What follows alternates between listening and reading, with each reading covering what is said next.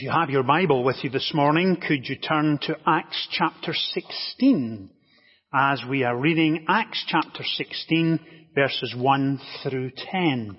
Over the last few weeks we have been immersed in a new series of studies entitled Encountering the Power of the Holy Spirit. And so today as we come to Acts 16, we're reading an incident in the life of the apostle Paul that is not a well-known incident. And it is strange and surprising all at the same time. So let's begin Acts chapter 16 at verse 1. He came to Derbe and then to Lystra, where a disciple named Timothy lived, whose mother was a Jewess and a believer, but whose father was a Greek. The brothers at Lystra and Iconium spoke well of him, and Paul wanted to take him along on the journey. And so he circumcised him because of the Jews who lived in that area. For they all knew that his father was a Greek. And as they travelled from town to town, they delivered the decision reached by the apostles and elders in Jerusalem for the people to obey. So the churches were strengthened in the faith and they grew daily in numbers. Paul and his companions travelled throughout the region of Phrygia and Galatia, having been kept by the Holy Spirit from preaching the word in the province of Asia. And when they came to the border of Mysia, they tried to enter Bithynia, but the Spirit of Jesus would not allow them to. So they passed by Mysia and went down to Troas. During the night, Paul had a vision of a man of Macedonia standing and begging him, come over to Macedonia and help us. And after Paul had seen the vision, we got ready at once to leave for Macedonia, concluding that God had called us to preach the gospel to them. Amen. And we trust that God will bless to us these readings from His Word. I have the enormous privilege of fairly regularly meeting folks who are remarkable individuals not only remarkable in character and personality, but remarkable in faith. People whom God has touched and drawn them into a relationship with Himself. People who over years of faithfulness have shown what it means to follow Him in days of great blessing. Days when God has answered one prayer and then another and another. Days when He's drawn them into an ever increasing relationship with Himself. But they've also followed Him in the moments when they've struggled. In the moments when things have not gone well, did not turn out the way they had hoped. And this morning I want to tell you a story of Clarisse Norman. Clarisse was born in the 1920s she tells me she's 39 years old. I'm not convinced, but that's what she tells me. And she's a remarkable lady. And a few weeks ago on Easter Sunday night, here in Greenville, when tornadoes came through, a tornado came to her neighbourhood. And in fact, uprooted a tree in her garden and an enormous tree came down through her roof into her bedroom where she was sleeping and caused, you can just imagine the damage that it caused.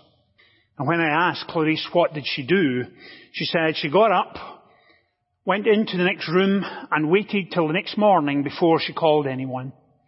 And the remarkable thing for me is this, that when I began to ask her to tell me a little more about the incident, she told me that as the tree came down, it came down through the roof into her bedroom, and mainly the only part of her room that wasn't impacted was that little slither of her bed where she was fast asleep. And I asked her at the end of the conversation, what is she doing? Are folks helping her? She said, yes, Richard, I have my niece helping me. She's come up from Georgia and my insurance folks are helping and I've had so many offers of help. There's not a thing you can do. The Lord is looking after me and I'm blessed. Now isn't that a remarkable response for someone in their nineties who just escaped being crushed by a tree in the middle of a tornado to say, the Lord is looking after me and I've been blessed. I suspect for most of us at some point in our life, and it may not be as dramatic as Clarice, we have found ourselves in situations where things turned out in an unexpected manner. Circumstances changed. We hadn't seen that come. And we found ourselves facing circumstances and difficulties that we simply hadn't anticipated. Difficult days. Other times, we've been looking forward to an event. We've been planning and praying and hoping and dreaming, perhaps moving house, perhaps moving city, taking up a new position. And in the purposes of God, it didn't turn out the way we had initially hoped. How do you respond in those moments of disappointment in those moments when, after praying for so long and hoping for so much and opening up your heart and mind and soul to God, knowing that this seemed the perfect answer to your prayers, and yet God firmly closed the door. How do you respond? Well, if that describes you in some way, come with me please this morning to Acts chapter 16. As in Acts chapter 16, here we find the apostle Paul. He's taking up what's called his second missionary journey. He is going back to visit congregations and churches he had established in previous years and he's going to meet with them and encourage them and pray with them and unfortunately things do not work out the way he had hoped. He'd been to Derbe and Lystra and let me give you the context of the passage. And he'd been to Derbe and Lystra, and I've put a map up and you'll be able to see it on your screen. And if you look at the bottom right hand side of the map, where you see a large city in ancient Israel called Caesarea. There's a green line pointing down to Jerusalem. And if you follow from Jerusalem north, follow the green line, then turn to the west through Tarsus after Antioch, you'll find Lystra and Derbe and Iconium.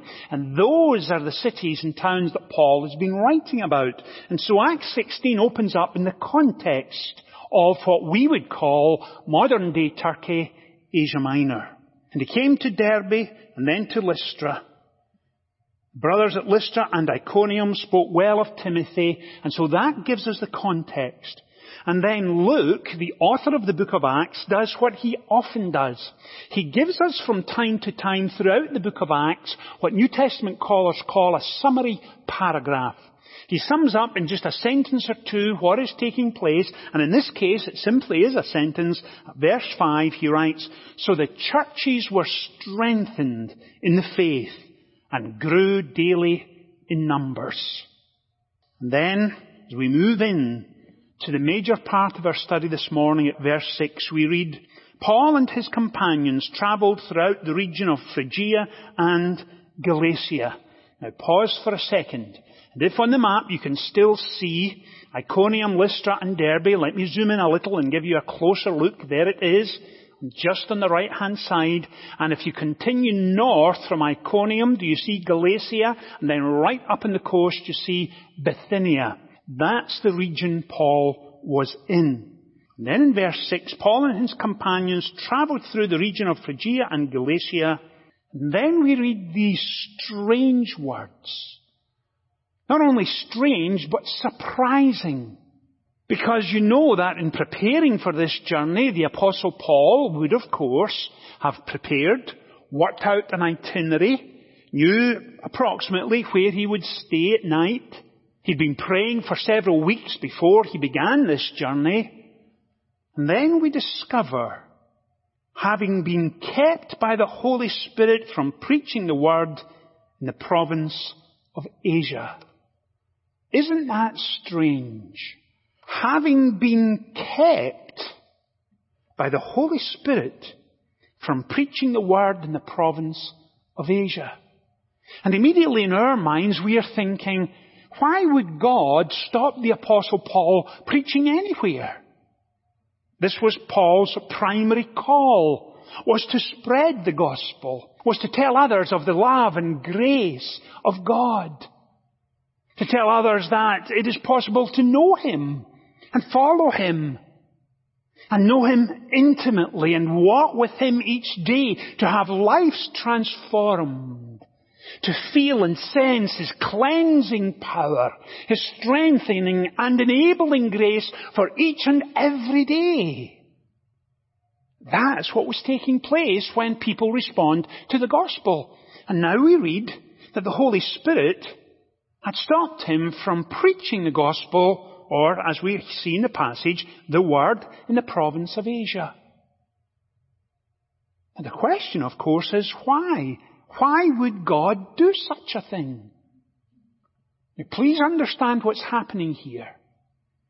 The passage doesn't tell us that there was bad weather and a tornado fell in their home. It's not what it says It doesn't tell us that someone became sick and they were unable to travel. It doesn't tell us there was bad weather and they couldn't get through mountain passes and reach other towns and cities. None of that is here.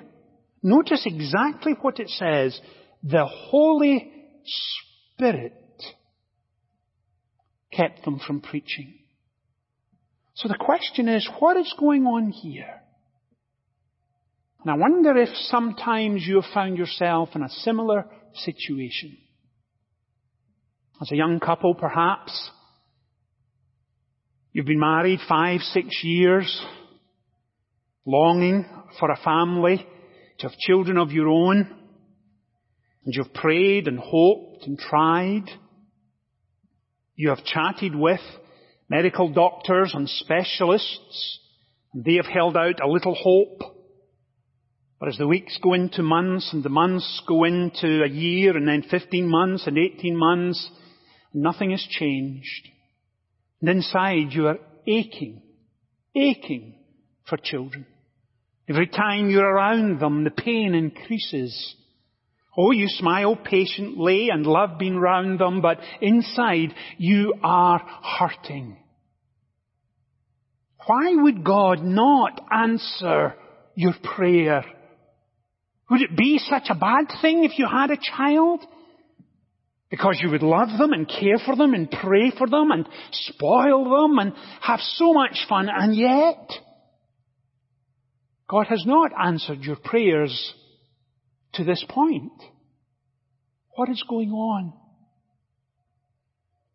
Or it could be that recently in the midst of all of the restrictions of COVID-19, so many have been placed in furlough, others have lost their job, businesses have collapsed, and your hopes and dreams and future career has turned to ash in your hand.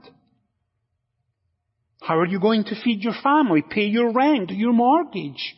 What does the future look like for you? What on earth is going on? And you're praying and trusting and hoping. Where is God in the middle of all of this? And I imagine the apostle Paul had similar feelings. What is going on here? What is happening? And so here is the apostle Paul, having to wrestle with all that's taking place. Circumstances have changed unexpectedly. It's been sudden, unanticipated, and whenever we find ourselves in a situation like that, it often takes time for us to slow down, take a deep breath. Father, what are you doing? What is going on here? And notice what comes immediately after verse 6.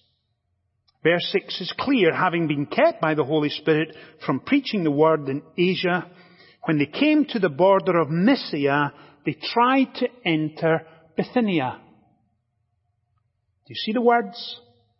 They tried. I wonder if you found yourself doing exactly that. And things haven't worked out, You've thought, well, maybe it's time to try something else. Maybe I should try another avenue. Maybe I should go this way. Maybe I haven't prayed hard enough. Maybe I should pray even more fervently. Maybe I should get the advice from family and friends and others. Maybe I should just keep going. Maybe I'm not seeing what God is doing. And it takes time to pause, think, and pray, and reassess, and ask again and again, Father, what are you doing? And often those are the moments when it's time to be still. And here is Paul and his companions doing exactly what we would have done, Timothy and Silas. They try from another direction.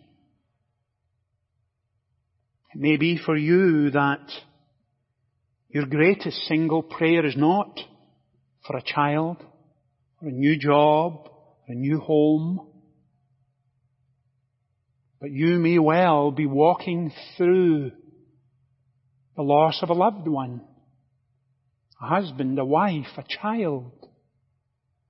The pain has been at times overwhelming.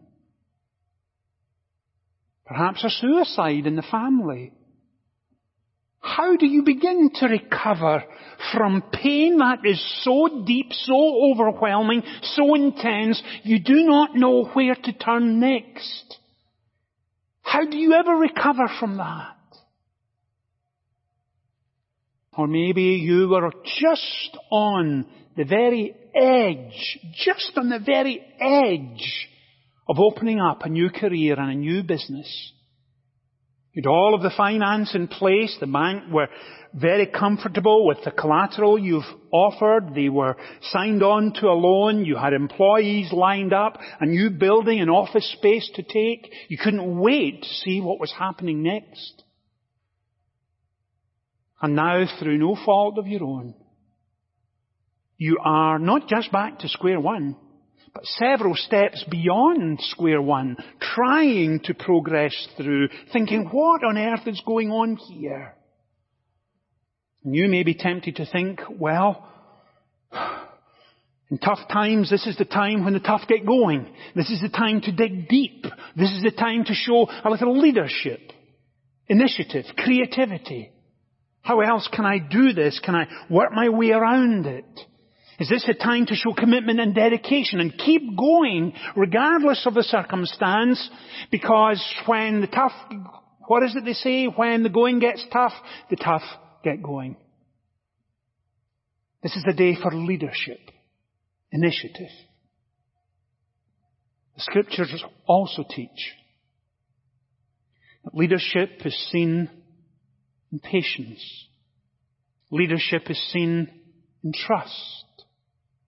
Leadership is seen in maturity and growth and careful analysis of all that you're going through and prayer right in the midst of it all.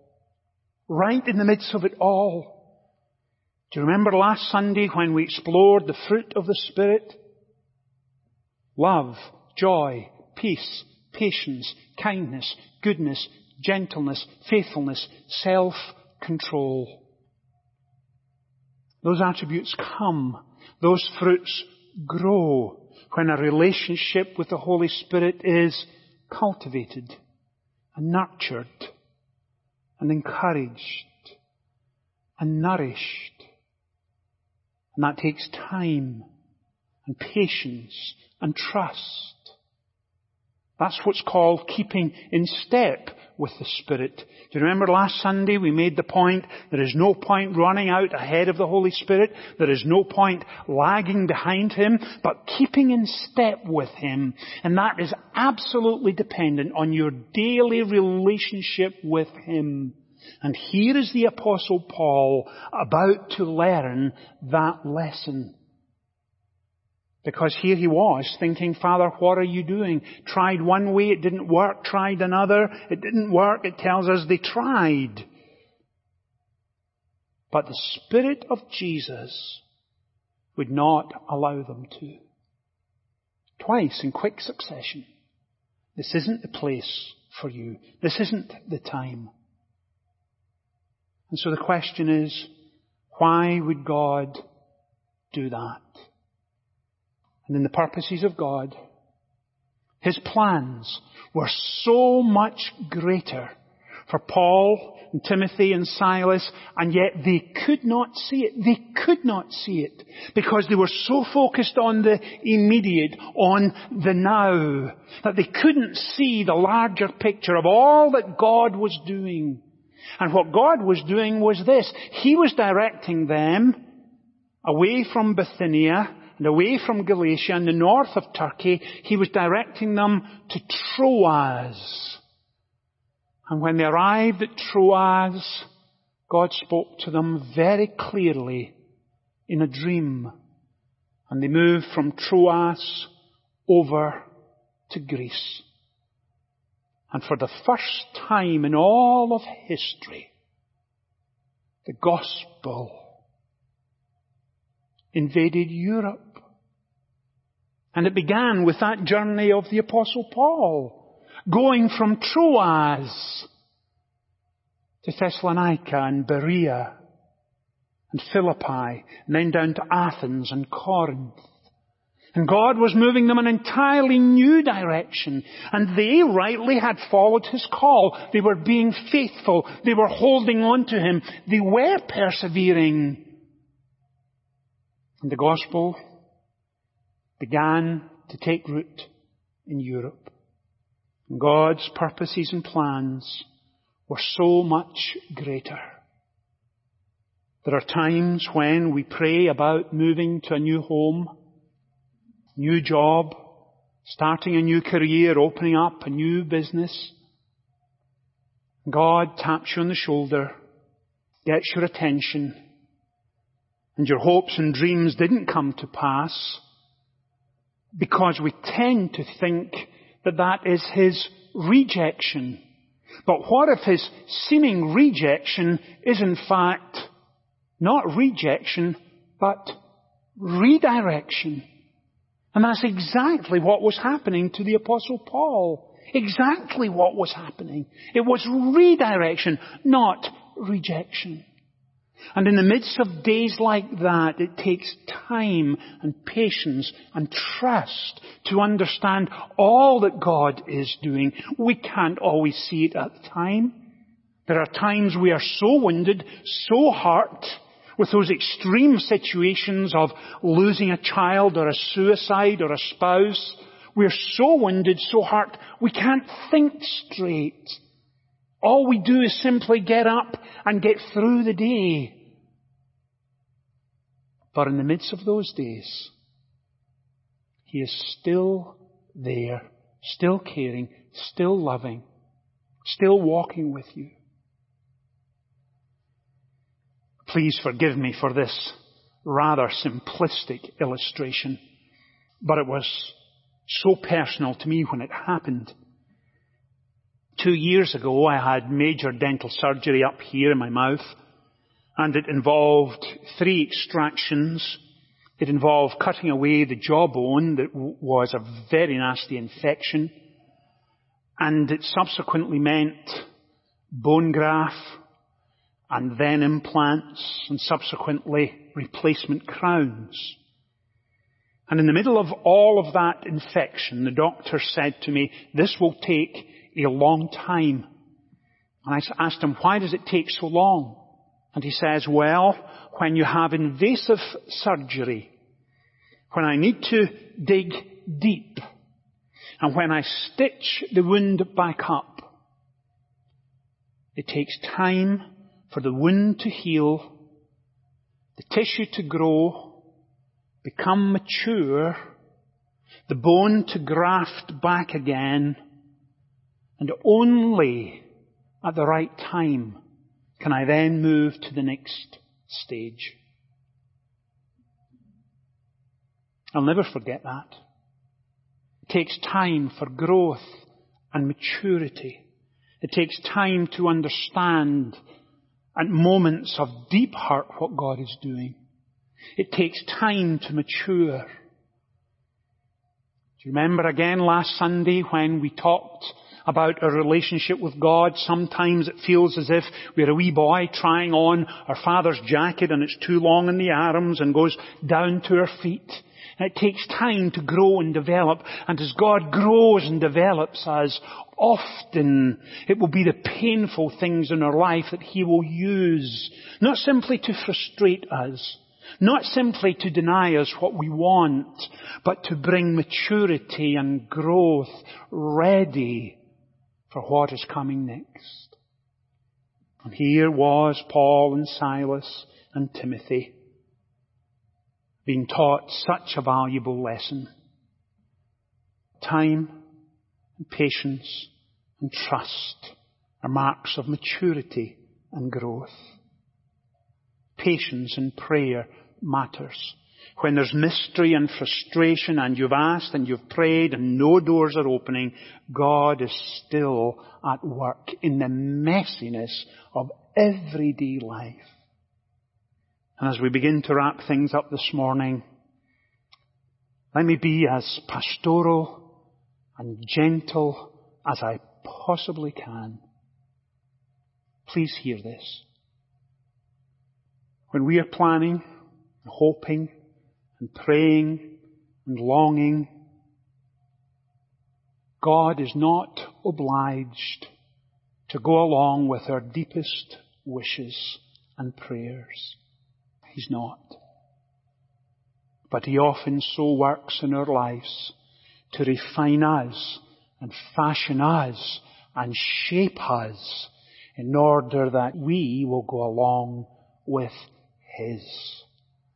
And when we surrender, and surrender fully and absolutely, and we submit to His rule and reign, that's when He retunes and recalibrates our deepest affections, and we willingly then begin to follow Him. Let me close with a quotation I came across several years ago, and it reads like this. Disappointment, grief, and pain change us. The pain sculpts us into someone who understands more deeply, appreciates more quickly, cries more easily, hopes more desperately, and loves more openly. That's grace. That's maturity. That's growth at work. And the days when we can't understand what He's doing.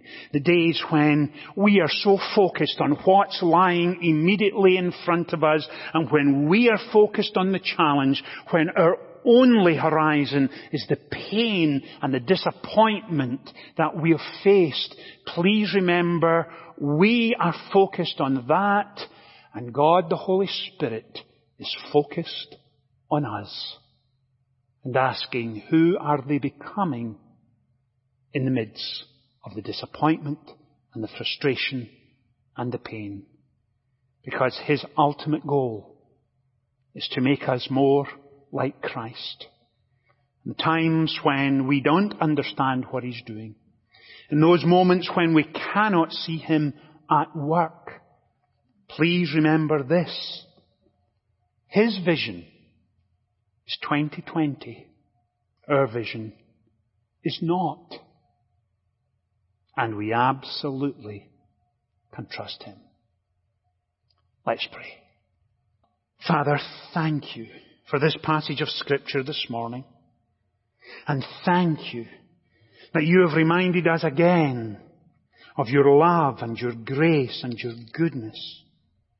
And so we thank you that in days when we do not understand what you are doing, in the days when we are so disappointed, so hurt, so uncertain, remind us powerfully that you are still there. Father, encourage us, strengthen us, for we ask it in Jesus' name. Amen.